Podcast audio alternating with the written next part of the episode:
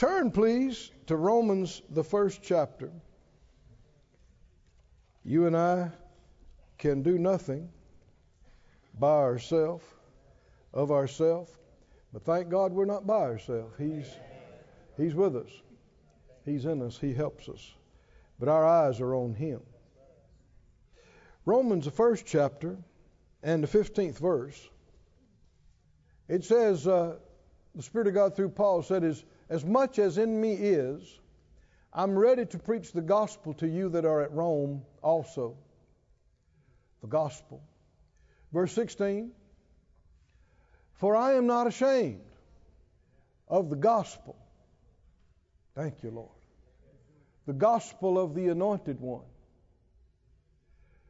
You really haven't fully talked about the gospel unless you've talked about the anointing and the blessing.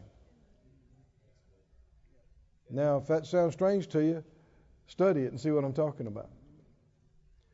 The Bible said that the, the Lord preached the gospel to Abraham, and what he heard was about the blessing. so I got your study started there, so you, you can fill in the rest. I'm not ashamed, he said, of the gospel of Christ, which is the anointed one. It's the power of God to everyone that believes, to the Jew first, also to the Gentile or the Greek. Verse 17 For therein, in the gospel, the good news, is the righteousness of God revealed from faith to faith, as it is written, the just shall live by faith. See this phrase, revealed from faith to faith. Let's say it together a couple of times. Revealed from faith to faith. Revealed from faith to faith. Revelation. Unveiling.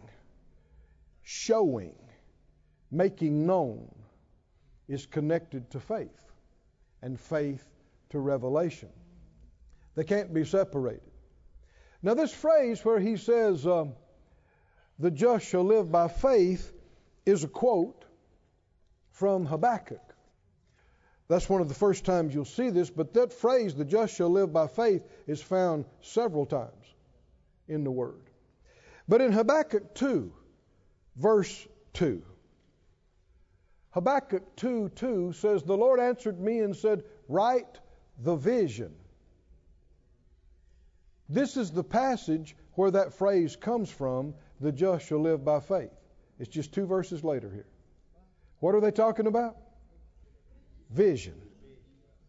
Write the vision and make it plain upon tables that he may run that reads it. You know, when the Lord shows you something, you need to record it some way. You know, you, you, need to write it down or get your phone, put it in your notes or your iPad, whatever it is. I know uh, years ago, the Lord awoke me in the nighttime and said some things to me. Oh man, it was good. And uh, then I'm dozing off to sleep again. And the Lord said, He said, Didn't you appreciate that? I said, Yes, Lord. He said, You didn't even write it down? and and so I said sorry, and I got up and and and and I saw why. Because in the morning, yeah. do you know what I'm going to say? Yeah. In the morning, I was thinking, oh praise God, He showed me something good last night. Oh, what what was it? What? Ah. And I could reach over there. I had written it down. See, He knew that. That's why He said you, you didn't even write it down. And it's because you're more in the spirit in those situations than you think you are, than you realize that you are. And when you get more over in the flesh, it's gone. Can you see this? In services like this, you can be a lot more in the spirit than you think you are. In times of prayer, reading the word or whatever, and boy, something's so clear to you, so real, you see it so clear. Yeah, but realize tomorrow's a new day and once you're up, you know, fixing breakfast and making the bed and doing this and that, next thing you know, you go, what? What was that? What was that? The Bible said we should give the more earnest heed, lest we should let these things slip. So uh, when the Lord shows you something, make that little extra effort to record it somewhere. Do what this says write the vision, make it clear, distinct, plain, that he may run that reads it. Keep, keep reading. For the vision, everybody say the vision. the vision. The vision is yet for an appointed time. At the end it shall speak. It shall not lie. Though it tarry, wait for it because it, it will surely come. It'll not tarry, you might say, it won't tarry indefinitely. Verse 4 Behold, this is all connected. His soul, which is lifted up, is not upright in him, but the just shall live by his faith. Can you see our text talked about something being revealed? From faith to faith, and the just shall live by his faith. And this is where this was quoted from, and he was talking about vision. Vision. And then he mentioned pride. Pride is the enemy of faith. There actually is no room for pride in faith.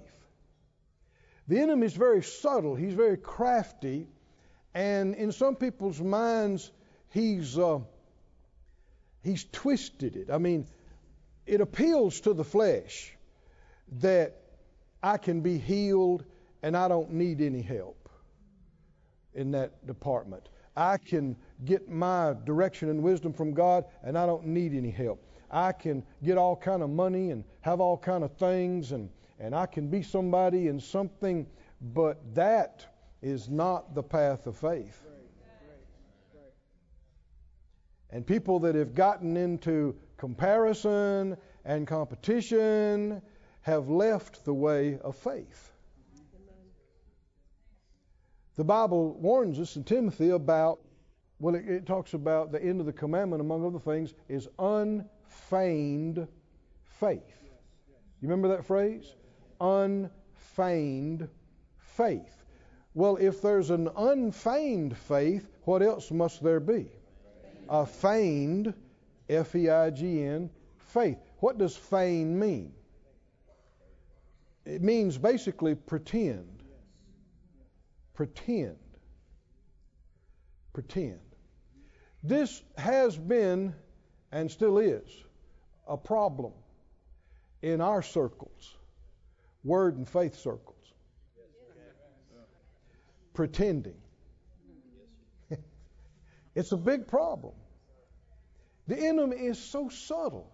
It's so aggravating how he can take a pure, wonderful, good thing and mess it up, twist it, distort it. But that's what he does all the time. Does anybody remember what the scripture says about pride and grace? God resists the proud, but he gives what?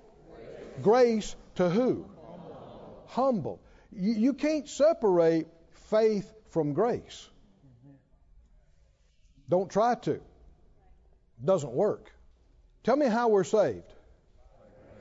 By grace, through faith. What was first? Grace. And says, Well, I, I like to emphasize faith more. Well, you wouldn't even know about faith if it wasn't for grace you wouldn't have been given a measure of the God kind of faith that you could use and develop except it was by grace. And in fact, you didn't pick him first. By grace, he said, You didn't choose me, I chose you first. Well, that's, that was before you knew anything about it. That's grace. Oh, somebody say grace. grace.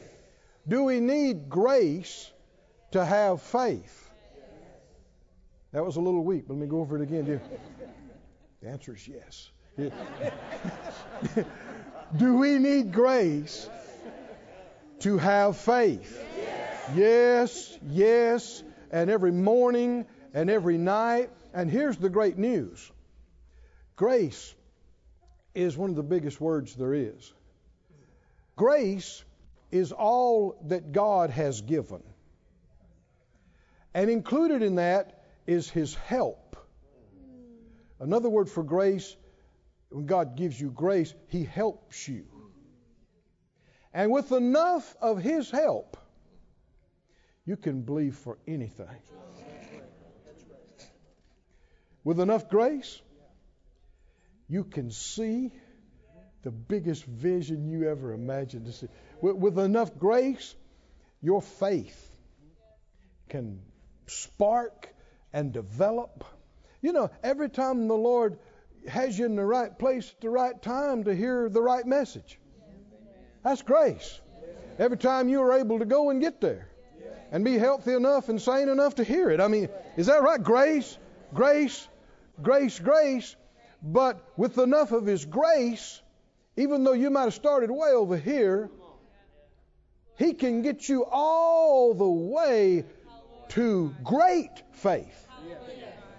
He can get you from no faith to little faith and then great faith. He can get you all the way. But that's grace.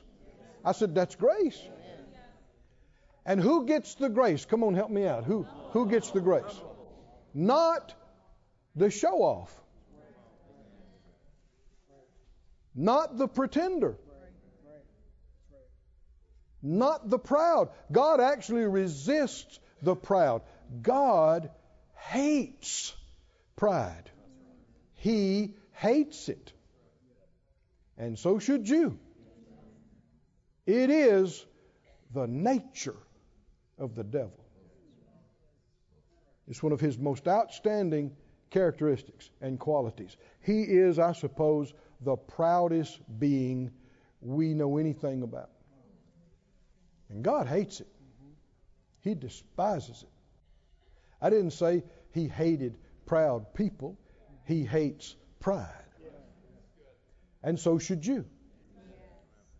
Sometimes, you know, we, we've grown up in a culture that views pride in some positive ways.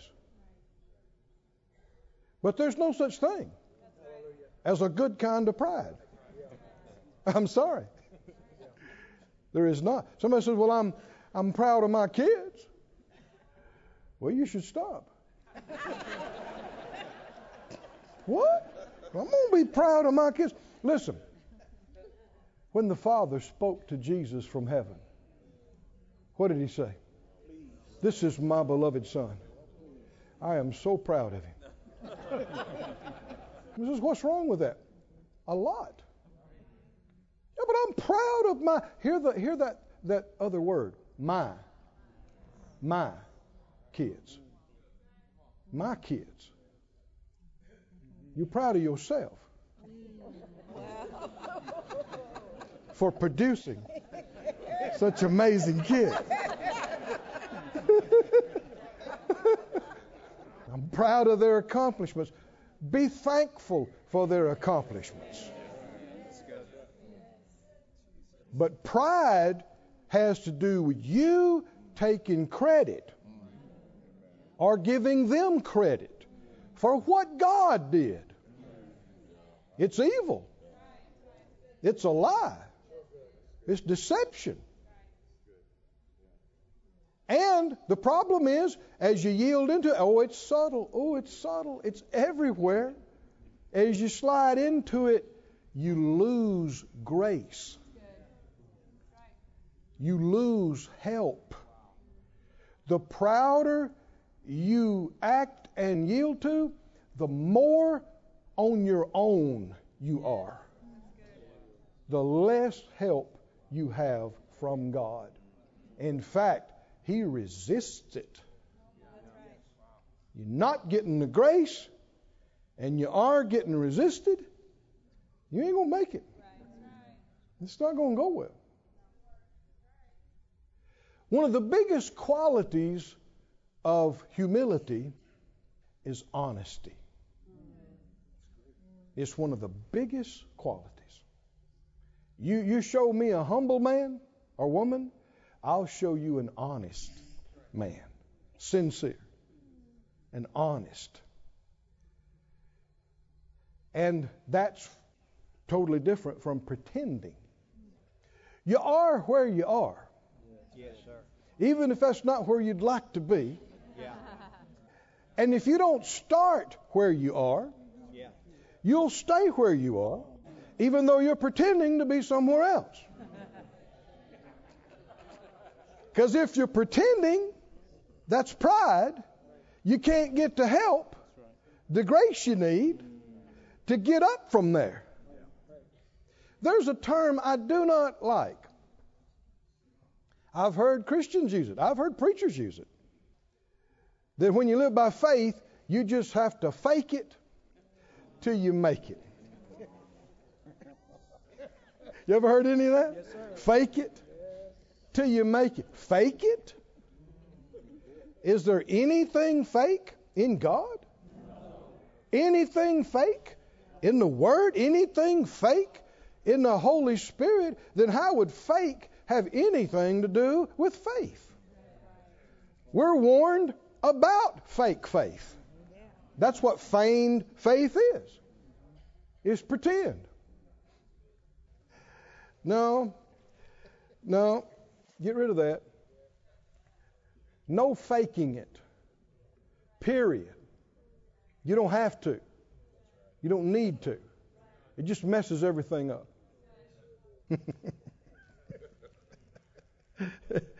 Notice this phrase. The Lord's helping us. Do, do you know it? Verse 4 in this passage, Habakkuk. The Lord pointed this out to me, emphasized this to me today. His soul, which is lifted up, is not upright in him. This is half the verse of the just shall live by faith, warning us about pride. But the just shall live by his faith. Everybody say his faith. The just shall live by his faith. Let me remind you of a couple of things Jesus said in Matthew 9. You don't have to turn there, but 28 and 29, when the blind men came to him and Jesus said, Do you believe I'm able to do this? They said, Yes, Lord. He said, According to your faith. Everybody say your faith. Matthew 9 29. According to your faith. And, the, uh, that word your is represented by a Greek word. It's there.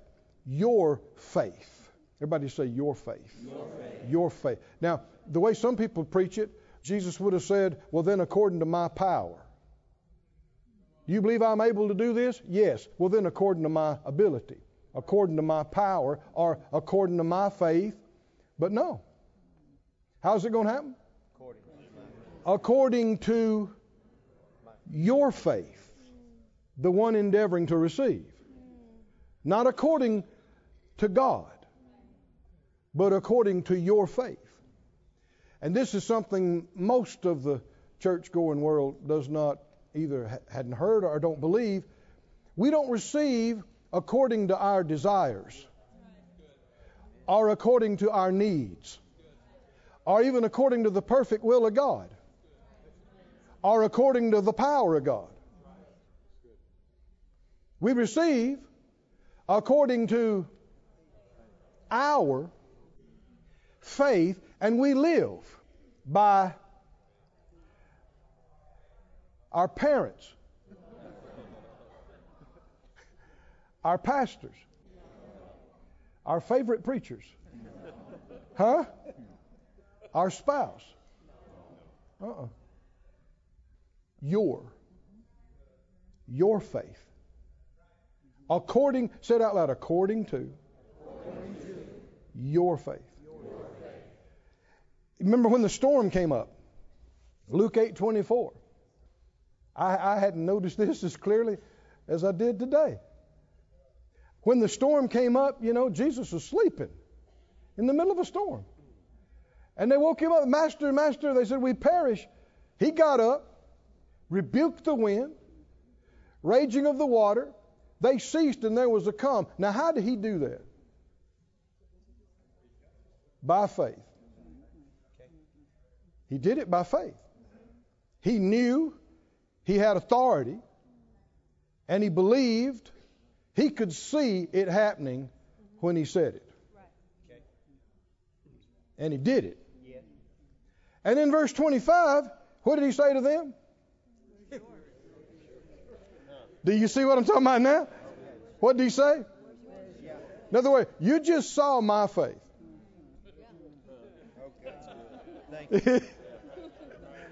but where is your faith? Because we've been doing this for a while now, boys. Right?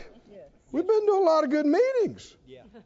You've seen a lot of miracles. You you've been involved in a lot of prayer lines. You right? Where is your faith? By reason of time and exposure and feeding. I mean, think about their environment. You can't get any better training than this. you can't. And so, what does he say? Here's something many have not understood the Lord expects a return on investment. Numerous of the parables that he told are specifically deal with that. He expects a return. And, and the thing is, the Holy Spirit knows your heart, knows what you're capable of, no matter how you may act. You can slouch around and cry and go, I can't, I can't. He knows better. And that won't play with him. When you should be at a certain place, he expects you to be doing that. Acting like what you know. So what did he say? Where is your oh somebody say your your your faith. Your faith. You cannot live by somebody else's faith. That was worth you combing your hair and coming out tonight, right? Right there. Now you, now you may think, well, yeah, I don't everybody know that? No, everybody does not know that. People are trying to do something different from that all over the place with disastrous results. What people call faith failures. I don't like that term because the faith of God doesn't fail. But what people call that so many times is connected to this. They're trying to live by somebody else's revelation. They're trying to function by somebody else's vision and somebody else's faith. You must see it for yourself. You've got to see it for yourself.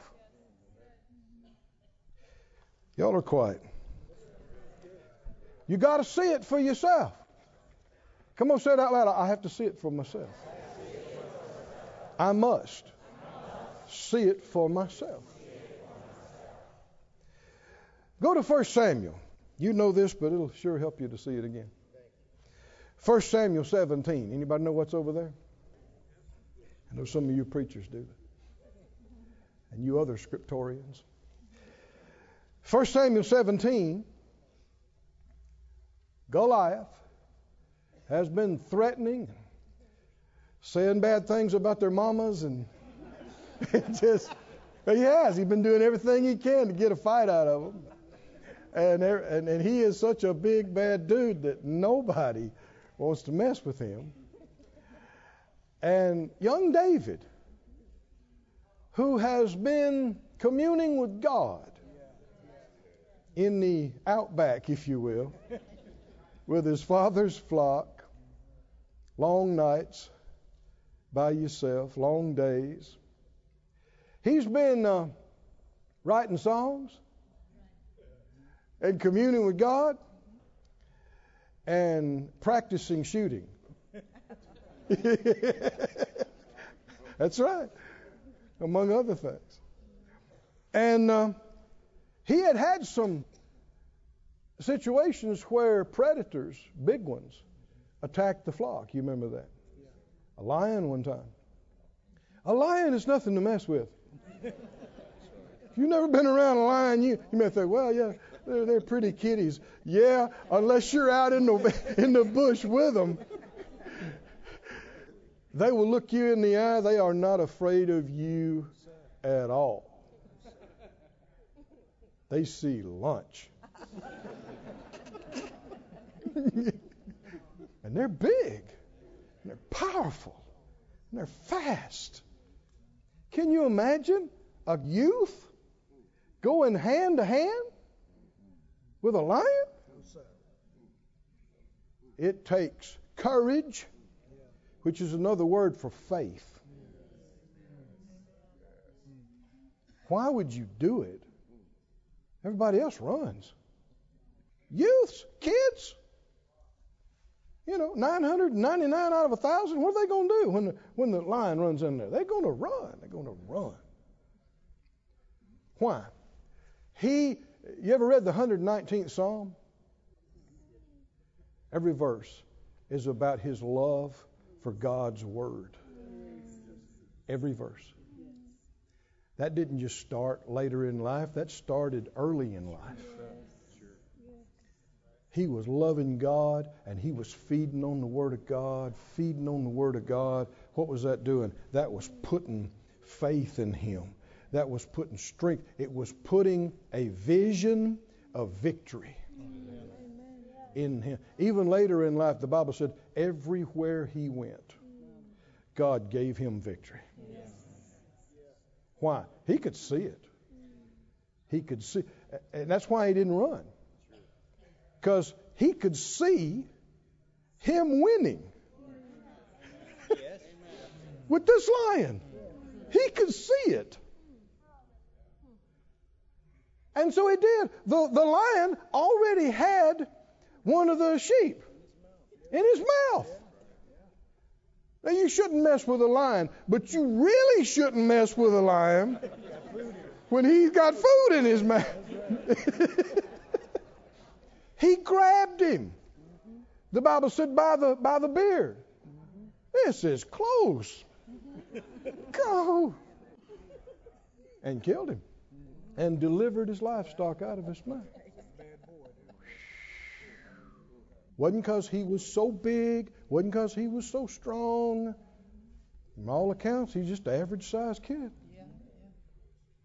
What's the difference here? Why is it in the Bible? Faith which is accompanied with vision. Happened again with a bear. Hmm. And so by this time, he goes out there and Goliath, he is big, he is bad. But they see this giant man killing machine. David sees something else. Did you hear that?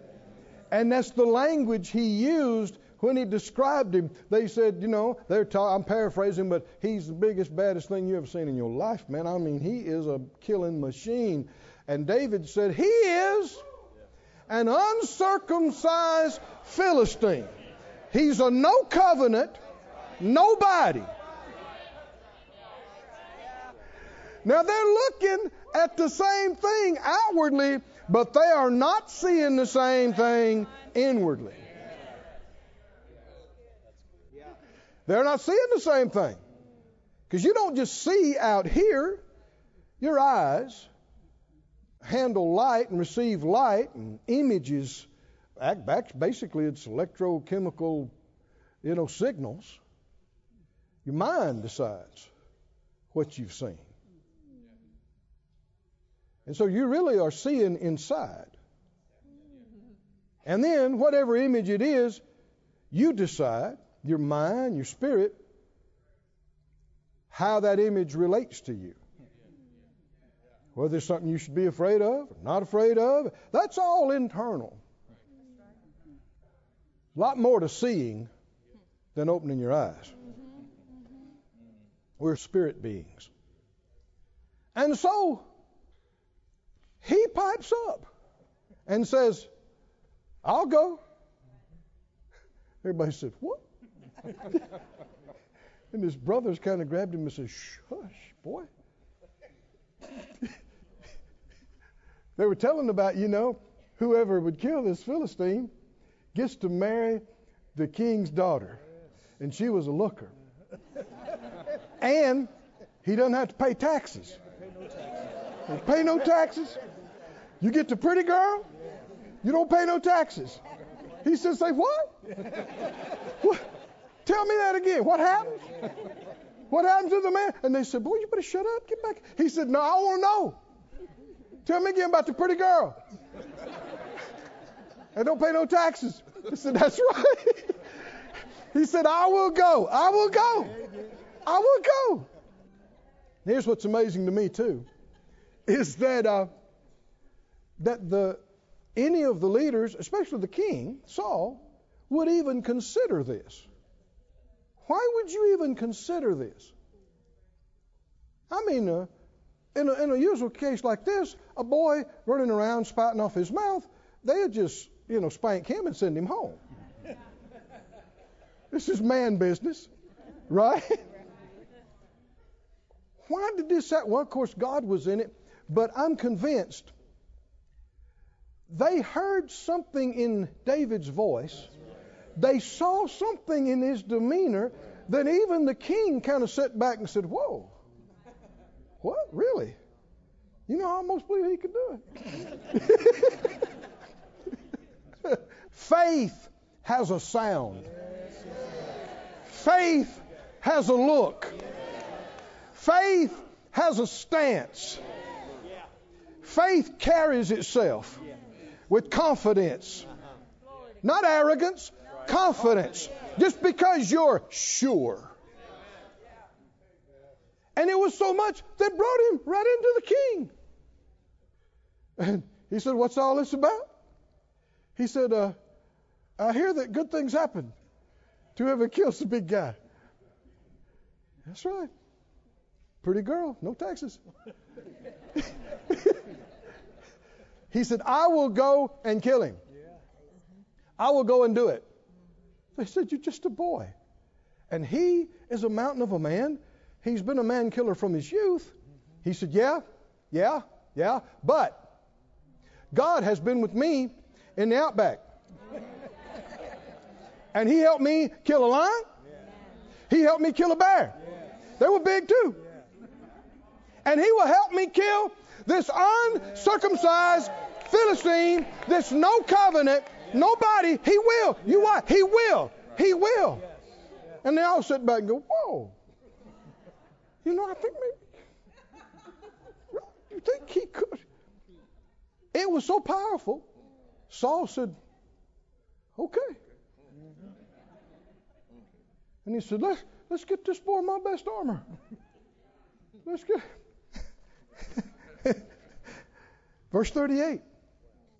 1738, Saul armed David with his armor, which would have been the best in the land. He's a king. Of course, he's a big, tall guy. And so other translations talk about that the, um, the coat of mail was long. Well, it would be from a tall guy to a shorter kid. So basically, this coat of mail is dragging the ground on him. Got him a helmet of brass. Brass is heavy. Armed him with a coat of mail. Coat of mail. Verse 39 David girded his sword upon his armor, and he essayed. That means he attempted. He attempted to go, for he had not proved it. And David said to Saul, You know, this took courage too. This is a great honor for the king to give you his personal armor. This is a great, great honor. This is where you got to watch about pride.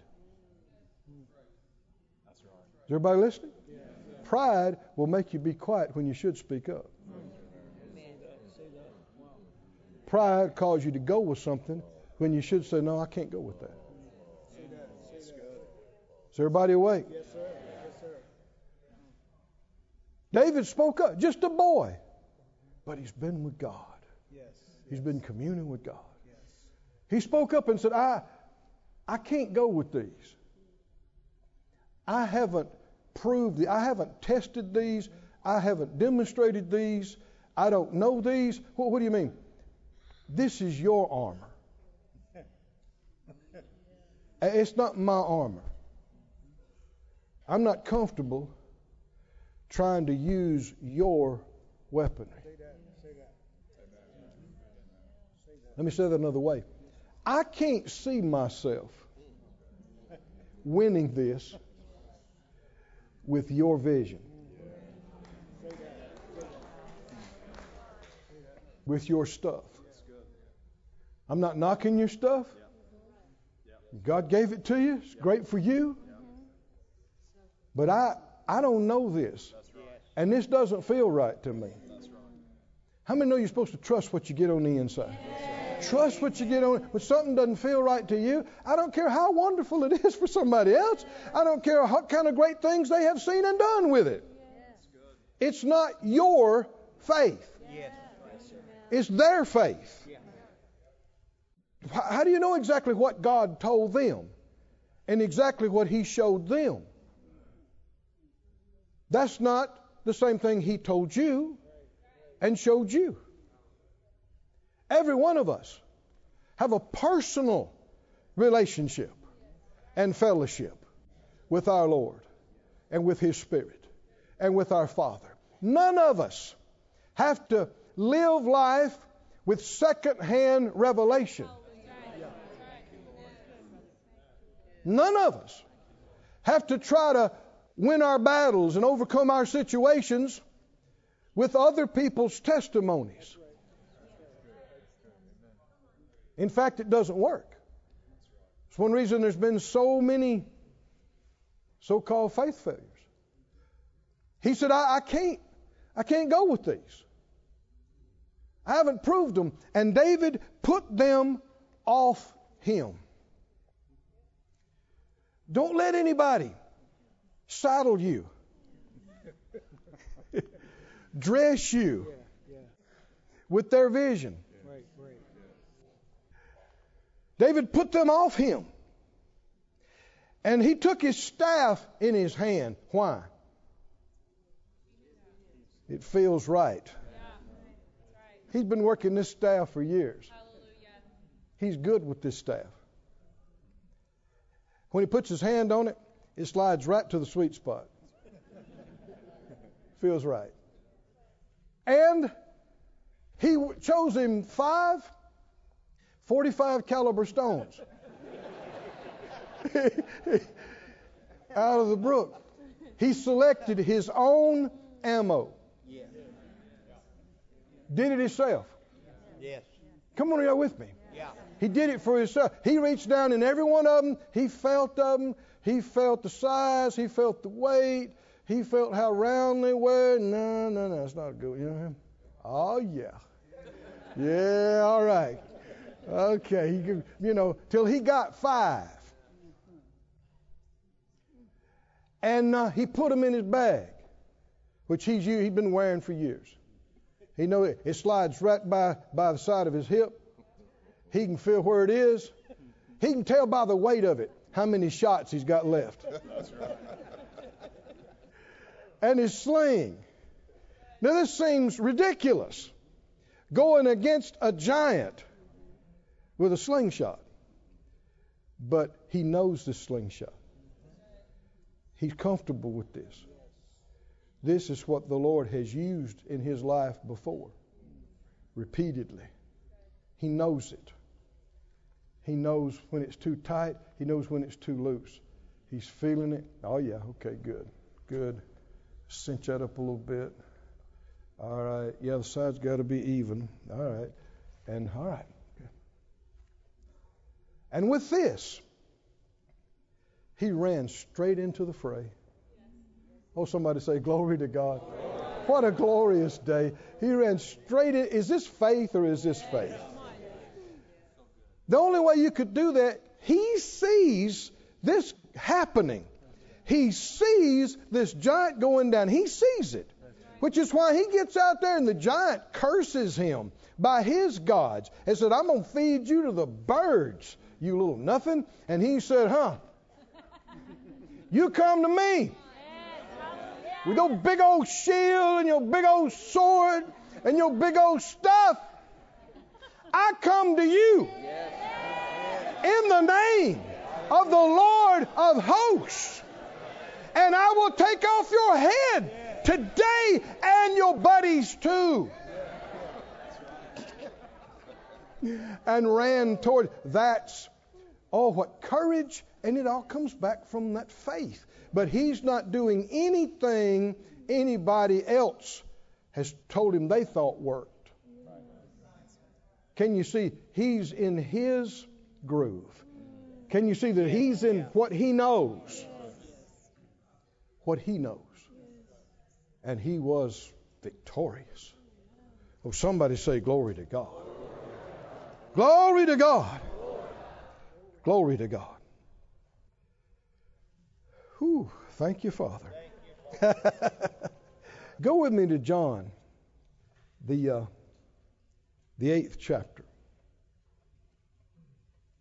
Well, I tell you what, go to the 16th chapter first 16 and uh, 13. Jesus is speaking and he's introducing the New Testament ministry of the Holy Spirit to the believer. And I want you to notice what a big part of this ministry is.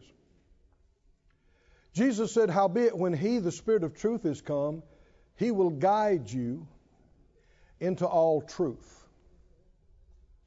Truth. There is not the slightest bit of shadow or turning, there is not the least bit of untruth in God. It is impossible for Him to lie. If we get into any kind of fakery or pretending or falseness, we left the Holy Spirit. Because He is the Spirit of truth.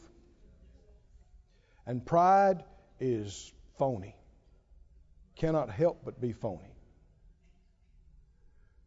Spirit of truth, He'll guide you what? Into all truth.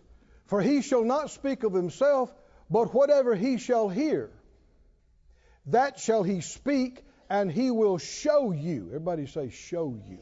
He will show you things to come. He, the Spirit of God, is in us 24 7, and He's speaking to us if we'll listen. He is saying what He is hearing. The Father and Jesus say, and when He speaks this to us, it creates vision. When He speaks and we hear, we see also. He will show you. Everybody say, show you.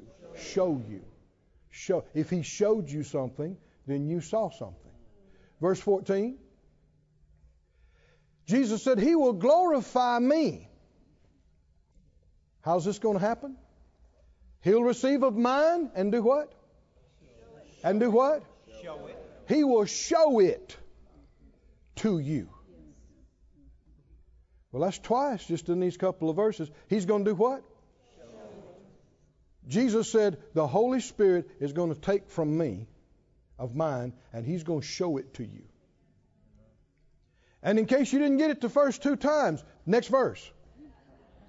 Jesus said, All things that the Father has are mine. So what's He talking about showing us? Unlimited. Therefore, I said, He, the Holy Spirit, will take of mine and what? He'll do what? It was important that He said it once. This is so important, He says it again and again. Why? This is how it works. He shows us things. Oh, glory to God. And our faith is inseparable from this. I can't believe it, you can't believe it until He shows it to us. Now, yes, hearing is involved, but when we hear, if we don't see anything, the words were meaningless. Faith comes by hearing because when we hear the anointed word, that anointing produces revelation. He shows us. Somebody say, He shows me. He shows me. He show the Holy Spirit is showing me things all the time. Come on, say it out loud. The Holy Spirit is showing me things. What what kind of things? Jesus things. Things from Jesus, from the head of the church. He's showing me things from the head of the church. Of course, they're all truth. He's showing me these things. Everything the Lord has said to me, He's bringing it to my remembrance. He's even showing me things that haven't happened yet. He's showing me things yet to come. Why? Because if I can see it, I can do it. If I can see it, I can be it. If I can see myself having it, I can have it. If I can see myself with it or doing it, I can do it. But if I can't see me, no, y'all didn't hear that. If I if I can't if Keith can't see Keith doing it, I best not step out. Just because somebody else can see it. I know uh, where aviation was concerned. We grew up relatively poor. I mean, in a lot of ways, we were rich, but money wise, we didn't have much. And um, I didn't know anybody that had even flown commercially. This is how far removed from aviation I was. And after I got to Rhema, we went on a mission trip, some of us. And that was the first commercial plane I had ever been on. It took all the faith we had for months to believe God to be able to pay for a ticket. So to think about owning an airplane, that never crossed my mind. It was just, you know, like going to outer space or something. I mean, it was just. But thank God for association with people who have more revelation than you, more vision than you, more faith than you, and by the great graciousness and kindness of the Lord, in a few years, the Lord allowed us to have some fellowship with Brother Kenneth and Miss Gloria Copeland, who, in my mind, basically pioneered aviation for ministry in our generation. Most people, again, never thought about it, didn't even believe it was possible. And so I saw what he was doing. I thought, wow, look at that. Just go out out the house, go over there, and go to the meeting, come home. That's pretty nifty. That's pretty pretty nice. But I didn't see me doing it. I was thrilled for him. I was glad for them. I thought this is great. But uh, one day we were spoke for them and at their place during the week, and and we were by the hangar there, and and he showed me some of the things they had and were doing, and and he said one of his airplanes was sitting there. He said, "Get up in the cockpit there, Keith. Get up in there and make airplane noises." I thought, yeah. So I did. I, I sat down in that seat and I thought, whoa, look at this, man. He said, how's it feel up there? I said, it feels pretty good up here. Make some airplane.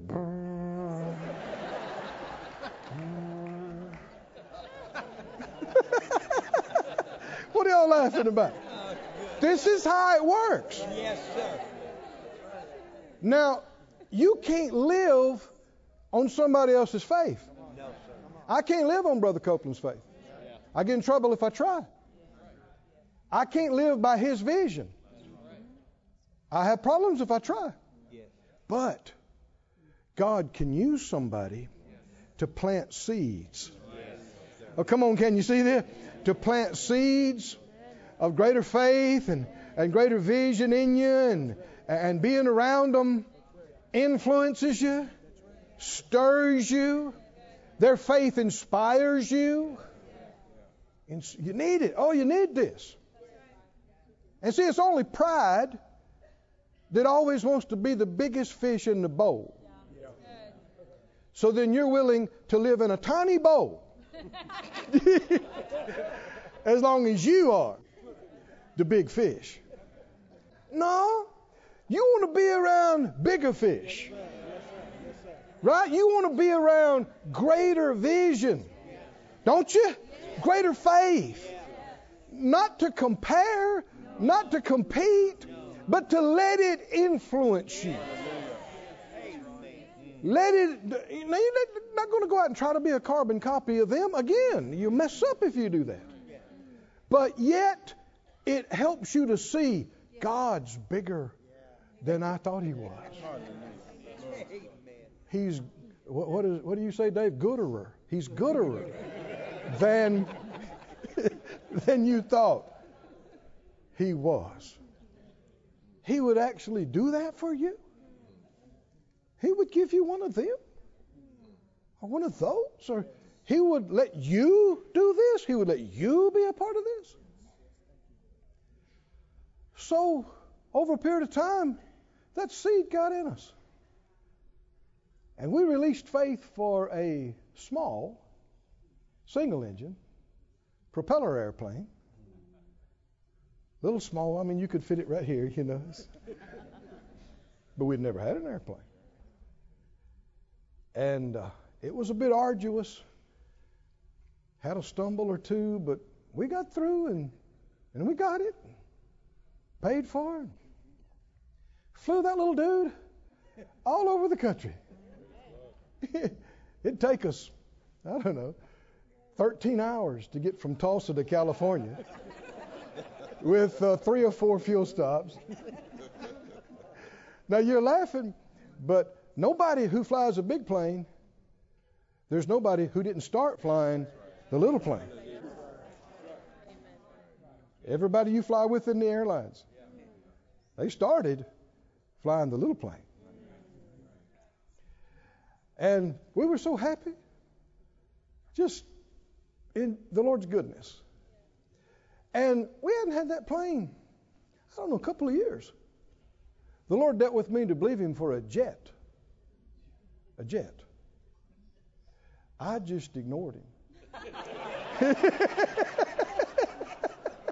so I didn't know much about jets, but I knew this. They're pricey. And they got little pieces on them. It costs $40,000. And, and when you pull up and say, fill her up, a hundred bucks ain't gonna do it. I mean, I just, I, I couldn't see it. Are y'all with me or not? I couldn't see it. And uh, after, I don't know, after six months or so, I really did. I just, I'm not proud of that, but I just ignored the Lord. I just act like I didn't even hear it. I just. And about six months later, I was actually in California. I was preaching one night. And while I'm preaching, just like this, the Lord starts talking to me while I'm preaching. And He said, Keith, I dealt with you to believe. And, and I'm talking and preaching. Well, this is going. He said, I dealt with you to believe me for a jet. Well, in my heart, I knew that. He said, You still think these things are luxury items. You're going to have to have this to do what I've called you to do. You're going to have to have this. So quit procrastinating and believe me for this. Nobody ever knew that. I just kept on preaching. But afterwards, I kind of plopped down in the chair and thought, whoa, Lord, a jet? You know, maybe just a little bit bigger propeller a little bit. You know, got twin engines. They got turboprops. They got. I mean, from from a, a single engine to a jet is like from here to here. I mean, it's just. So when I got an opportunity, I went back to Brother Copeland's place and kind of hung around and, you know, just kind of rubbed up against the airplanes and, and sat close to him and, and what, what am I? I? I know I need to get there, but I'm not there. Yeah. And so I, I knew meditation is a big part of this. Anybody remember meditation? Yes, sir. Go, go look at it, Joshua. Don't forget where I was now. Joshua, the first chapter. Anybody remember what's there? We're going to talk about. What does it say? Joshua 1. Is it verse 8? Is that what it is? What does it say? When he told God told Joshua, "This book of the law shall not depart out of your mouth, but you shall what? Meditate. Meditate. Meditate. Has to do with uh, saying it, maybe even quietly, and just keep going over it. Just keep going over it. Just keep going over. Not vain repetitions now, but purposeful focus on the same thing. Meditate. How much? Why would that even be necessary? Because you live in a dark world full of lies and full of evil influences. And most people did not grow up with strong faith influence and strong influence on being led. So you got junk to overcome. Yes, sir. And it's not that God has hidden his things, and it's not that it's so it takes, you know, only a few geniuses could understand what God is saying. That is not true at all. Because the Holy Spirit is the best teacher in the universe. And the best teacher can take the most complicated subject and make it simple. He knows where you are, how you understand, what language you speak. That's not the problem. The problem is, we, we read it last night, the God of this world is full time active, blinding minds. He, he, he's trying to block it, he's trying to keep you from seeing this. And the only way to overcome that is you got to be more persistent than him. Can you see this or not? You hear that phrase? Can You see it. You, have got to, even though you look at it and you don't see it, you say, Well, I'm not done. You look at it again. If I don't see it, keep looking at it. Is that right? I know I'm supposed to see this. I'm going to get this. And if there's a message that really ministers to your spirit, listen to it again and again. There was a reason why it ministered to you the way that it did. And there's more in there that God wants you to see. But you got to be persistent. So many times people just give up too easy. They're, well, I, I don't see that. I don't know. I don't understand that. Well, it's just the beginning of something. Get back in there. Look at it. Think about it. Talk about it. Meditate upon it night and day. That you may what? That you may what? You may what? you, you meditate until you see it. See what? See you doing it. You meditate in healing scriptures until you see you healed. Not just shouting about somebody else's miracle testimony. You thank God for that. That can inspire you. It can sow seeds, but that you can't live on their faith. Including your own husband, your own wife. You can't live on their faith. People have tried it with disastrous consequences. How can you tell when you see it? Nobody has to tell you. If you've ever seen anything in God, did somebody have to tell you you just saw something? What do you say? oh, glory to God. There is a quickening with real revelation from God. There's light and there's life. If you're bored over it and it's dull to you, you hadn't seen it. You haven't seen it. Yeah, I know all them scriptures are in there. Yeah, my mama told me them healing scriptures when I was a kid. You don't see it at all. You don't see it. That's right. That's right. If you did, Yeah, come on. That's right. you'd be hollering like me. Hallelujah. You'd be going, Glory to God. By his stripes. I, I, I'm, I see me with long life. He's going to satisfy. Me. I see this happening for me. Me. Me. He's going to show me his salvation, how he can save me. I see it. If you don't see it for you, you're not there.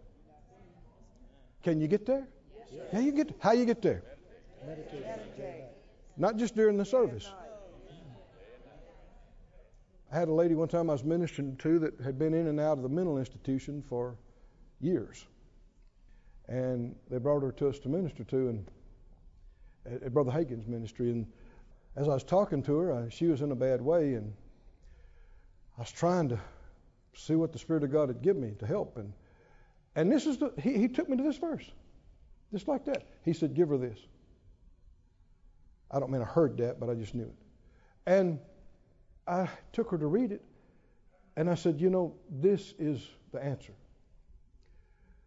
Meditate in His Word night and day. She just interrupted me. She said, You can't do that. You can't meditate in the Word night and day. You got all these things going on. You can't do that. She just said what a lot of people thought. And as soon as she said it, it came right up out of my spirit. I said, Dear, you're already meditating on something night and day, and it's obviously the wrong thing because it's been driving you crazy. It's not a matter of can you meditate on something, it's what are you looking at. You can meditate on the disease, all the Latin names for it, all the experimental possible treatment. You understand what I'm saying? You can meditate how you feel, how the symptoms have changed. It can just, you, you know, dominate your life. Or, or, you could look at something else. You could talk about something else. All over that whole army saw a giant killing machine. David saw something else. Oh, come on, he saw something else. He saw something else. Oh, yeah, he's giant compared to me, but I ain't comparing him to me. I'm comparing him to God. And compared to God, he's a no covenant, nobody, nothing, about to die.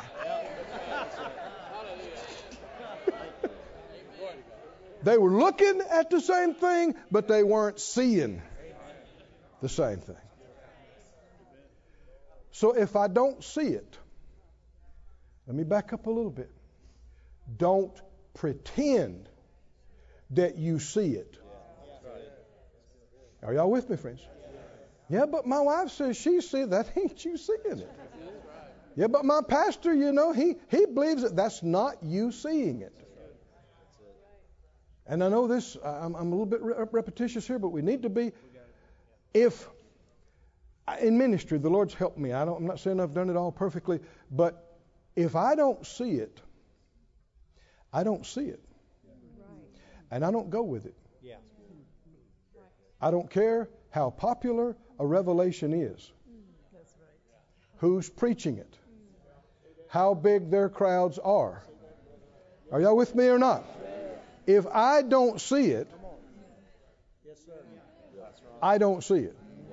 You want to say that out loud? If I don't see it, I don't see it. I'm not, I'm not telling them you didn't see it. I don't know what God told you, but I know I must not pretend I see it when I don't. Because then, if I try to do something and act on that, I'm trying to live on somebody else's faith. I'm trying to act on somebody else's vision, and that's, that's disastrous. I don't care how many miracle healings you've heard about. You have to see you healed. Is that right?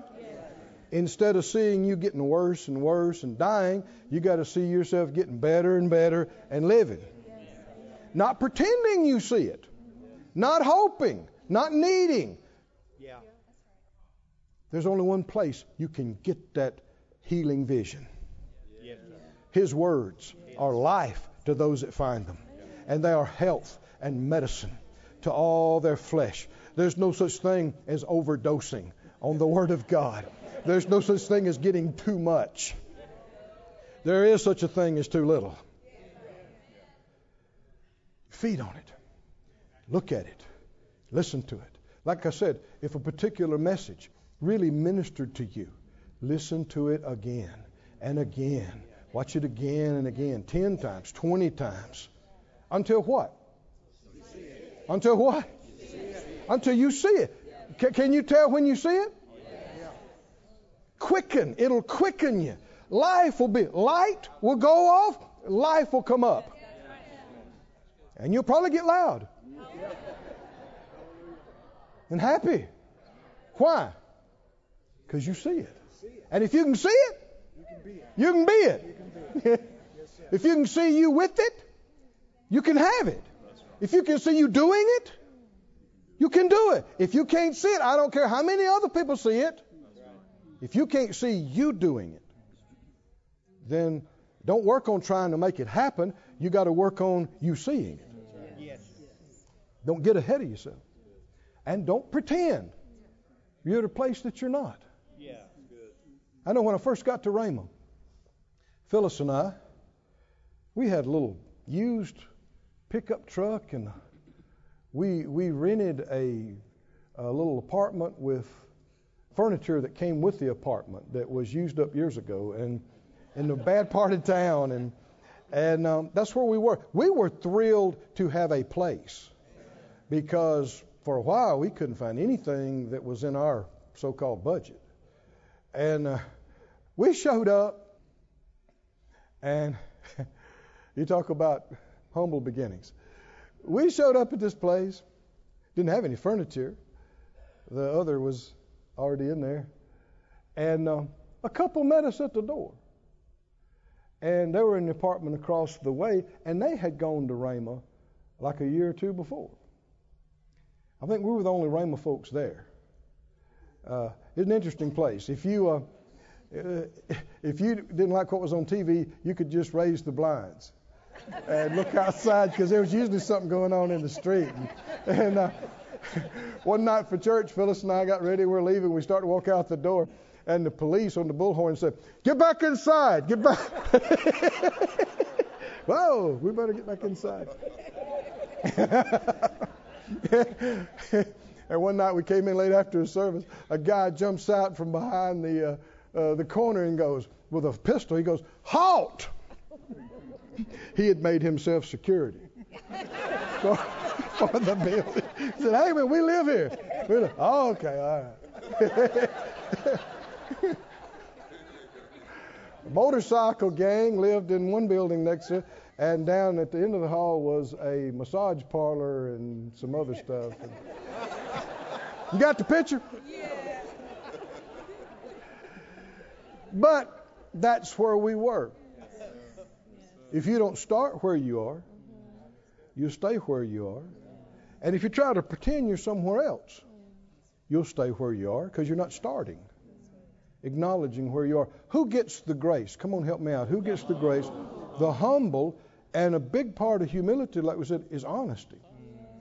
So they, uh, we walked through the door, and uh, the guys said, "Hi, we're so and so." The man and his wife said, um, "We're just about to have uh, uh, supper. We got uh, beans and bread."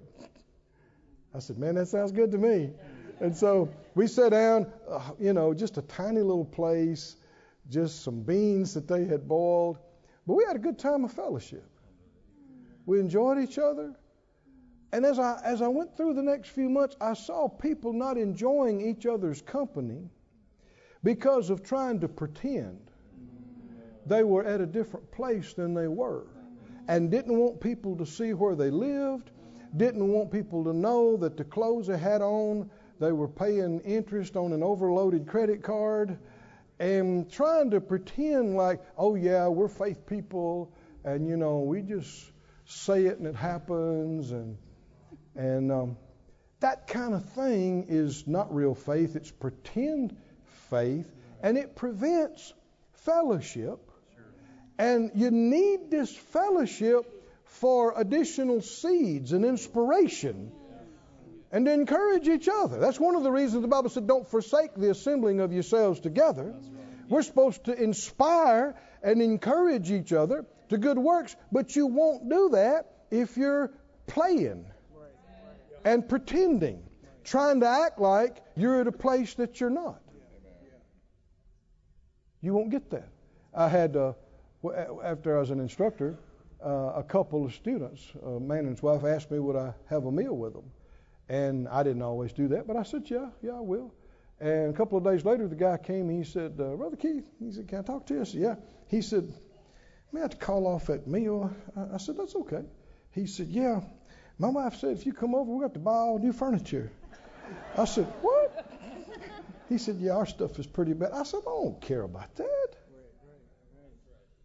But see, why even think that? Why even think? All of us have flesh. All of us have the pride of that flesh that we got to do something with. And trying to act like you're at a place of faith you're not, trying to act like you're doing better than you are, will actually prevent you from developing and growing and getting the grace and help that you need. You don't go around and tell everybody how bad off you are. You don't go around pull on everybody. I'm not talking about that. But you are where you are. My granddad used to say, you know, people, people come by the house. He said, We're about to eat. He said, uh, Such as it is, you're welcome to it. Peas and palm. Eat it or leave it alone. Such as it is, right? And you know, we used to, uh, people come over, five, six, eight people, and they had a three room house, not three bedroom, three room. They invite them all to spend the night. got two beds. You got 12 people in the house. What do you do? Pallet on the floor. Is that right? Everybody's happy. But see, if you're too proud and you're trying to project an image that's not real, you don't want people to see where you really live, where you're really coming from, what you're really doing, that will choke off your grace and your help. Got to be real. And you see what you see. If you don't see it, you don't. Where was I in that story? The Lord, the Lord said, "Believe me for a jet." So, every chance I got, I'd go uh, around them, the Copelands and their ministry, and he was so gracious, still is. They've been the greatest examples and friends you could have. And um, I would, uh, I, I, knew I, I, had to meditate and get this vision in me, or I couldn't believe it. I had to see it.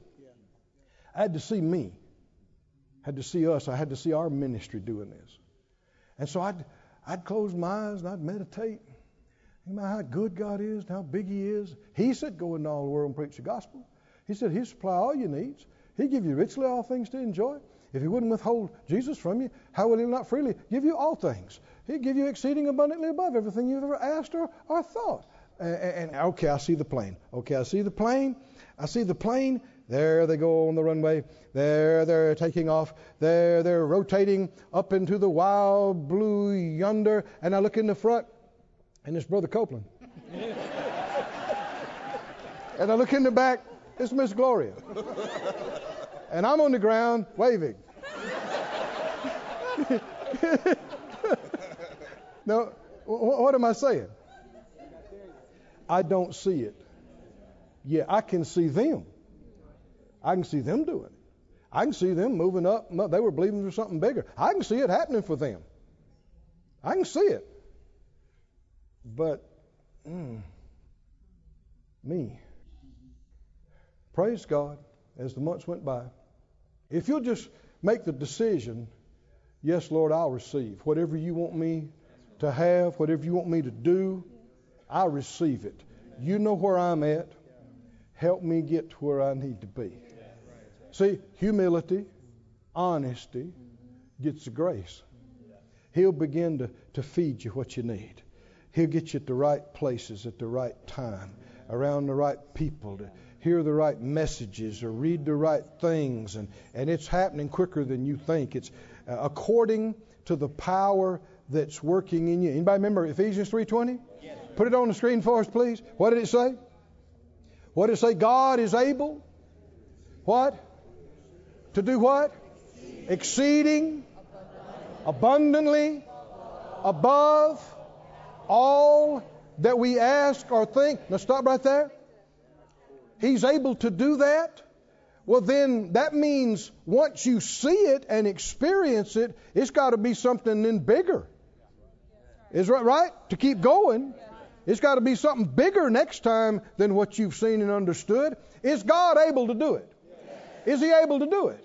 Is He good enough to do it does He want to do it? But that's not the end of the verse, is it? How does this happen? According to what? It's not apart from us. It's connected with what's going on inside us. The power that is working in us. Hallelujah. The revelation of the Word that gives faith, that gives vision, that enables you to see what formerly you could not see. To envision, to embrace, to believe. When you started out, it looked impossible. It looked crazy. It looked too far, too far. But after a while, you thought, hmm, hmm, okay. After a while, you thought, I can see some of that. Well, why couldn't God do that? Well, what? He's done it for others. I mean, He loves me too. Why? We're doing what He told us to do. Come on, can you see what, what's going on? And when it when it begins to really go off in you, oh man, you get excited. The the light, the life, you're liable to jump up in the middle of the night and run around the bed. I mean, you you you you run in and tell your spouse or your friend, oh praise God. Let me tell you. Let me tell you. Let me tell you what the Lord showed. Hallelujah. Let me tell you what the Lord showed me. And when you can see you doing it, you're there. The rest is details. I mean, we don't know how the Lord does things or the, the way, but you know this when He shows you something, we are the children of Abraham. We walk in the steps of that same God kind of faith Abraham walked in. Do you know how God got him there? Do you remember when God showed up at one point and said, Abram? Yes, sir. I am the Almighty God. Whew. you walk before me, be upright and perfect. And he, uh, among other things, at one point in his life, then Abraham said, Well, you know, he said, I'm, I'm your exceeding great reward. Abram said, well, that's great, but you know, I'm old and I got nobody to leave all this to. You know, we've been talking to you about this baby, you remember? For a long time here, and and he said, uh, Your seed's going to be like the stars in the sky, like the sand. What's he doing? Come on, help me out. What's he doing? What's he doing? He, he said, Come out here. Come out here, Abram. Come out here. Come outside. And how many believe on that night God saw to it, it was exceptionally clear. it's one of the clearest nights there's ever been. And Abraham looked up, and, and God probably just reached over at the dimmer and turned them up a little bit. And Abraham was going, Whoa. He said, Abram, can you count all these stars? And I don't think Abram just instantly said, hey, he, he was looking, he's looking, he's looking. He's looking. He's looking. Tell me what's happening. Come on, tell me what's happening. What's happening? The light's not just, you know, reflecting off his eyes. He's not just taking in some light rays. Something's going inside him. Yes, yes. Oh, come on, can you see this? Some, something going inside him. What? So that he could see what? Him, no child, Sarah not able to conceive, old, he, he, as God told him that, with no way to understand it, he could see he and Sarah being the father and mother of countless millions. He saw it in here. And, and he said, I believe you, Lord. I believe you. Why could he say, I believe you? Because he saw it. He saw it. I believe you. And it pleased God. Because what? Faith pleases Him. It pleased God, and He imputed it to Him before the law, before the new covenant, before as righteousness. His faith was counted as righteousness. Oh, somebody say, Glory to God. Glory to God. Glory to God. Glory to God. Glory to God. Oh, just thank the Lord for a moment. Is He showing us things? Is He? He's revealing things to us, causing us to see things. Oh, somebody say, Thank you, Lord. Thank you, Lord. Thank you, Lord. Thank you, Lord. Thank you, Lord. Thank you, Lord. Thank you, Lord. Thank you, Lord. I kept meditating on that that jet thing. I found out more about them. I found the sites and the magazines where they had them for sale. I looked at them. Sometimes I'd cover up the price. I don't need to see that right now. and I just look at see see what kind of witness I had.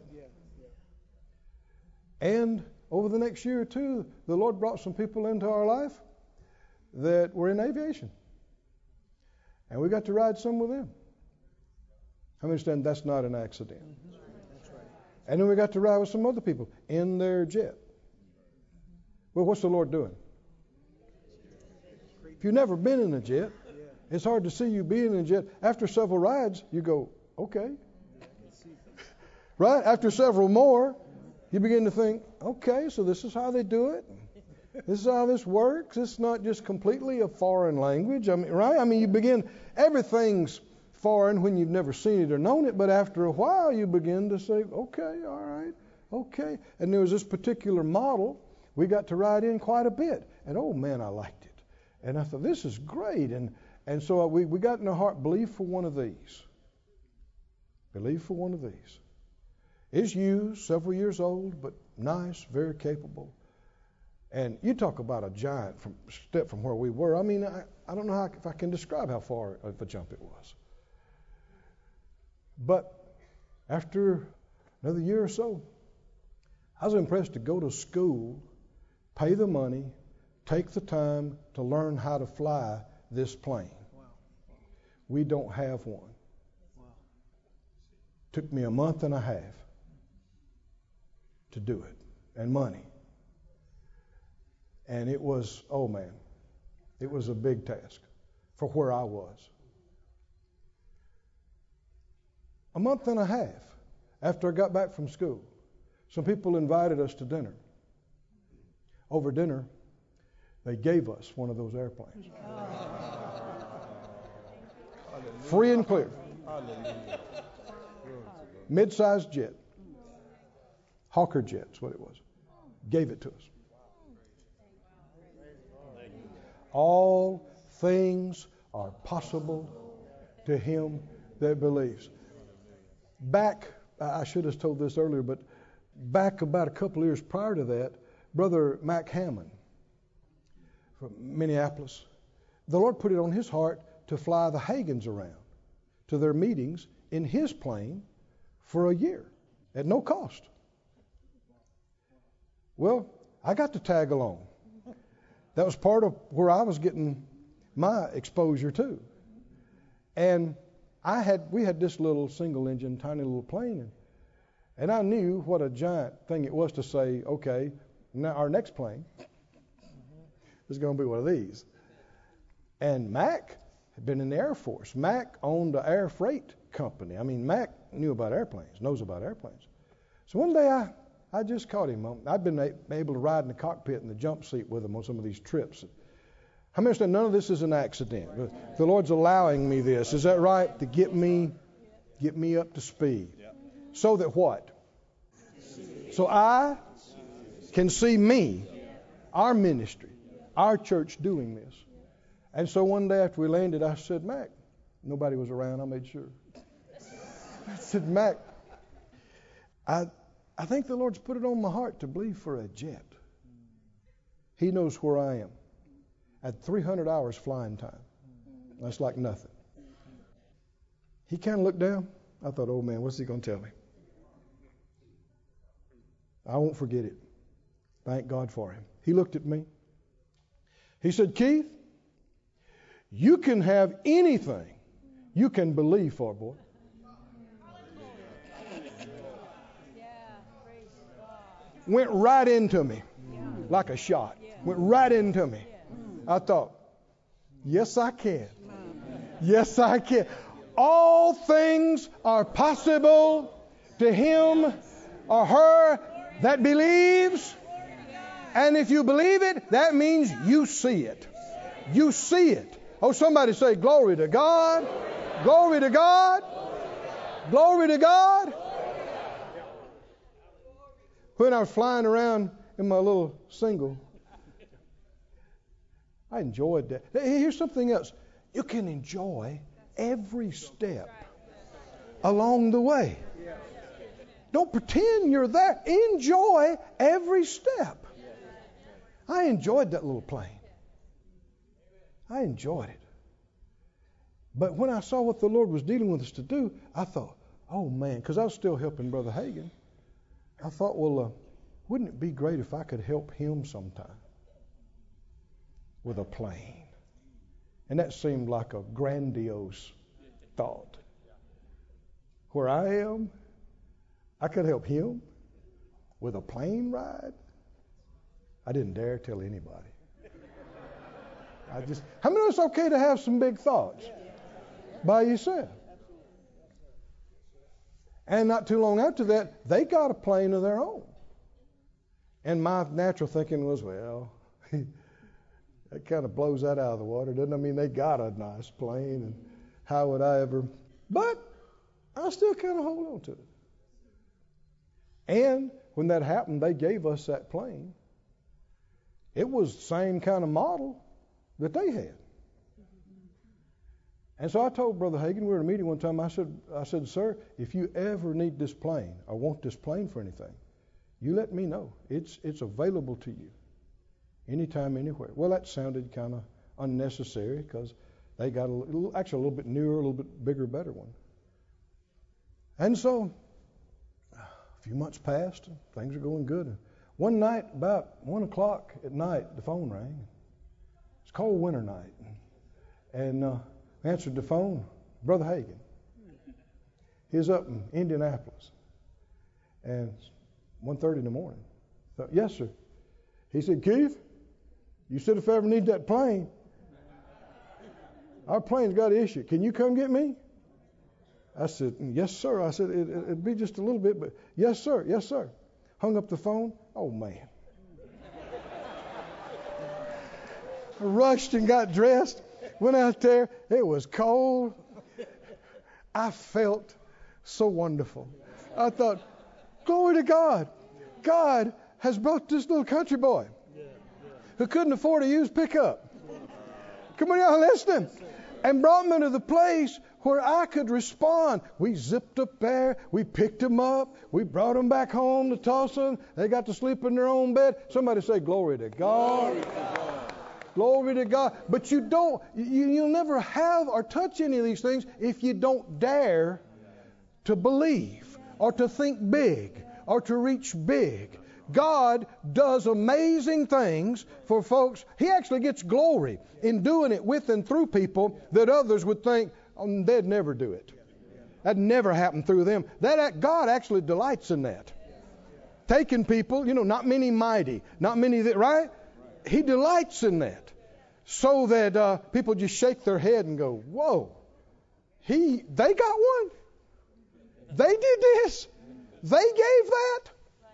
Do we have a big God? Yes. Should we dare to think big, yes. pray big, yes. ask big, sow big, reach big? Because He's able to do exceeding abundantly above all we have ever asked or thought, but it's tied directly to what's going on inside of us. Stand on your feet, everybody. This ministry has been brought to you today free of charge by the partners of Moore Life Ministries and Faith Life Church. If you would like to help send this word to others at no charge, you can become a word sender today. For more information, visit our website at moorelife.org.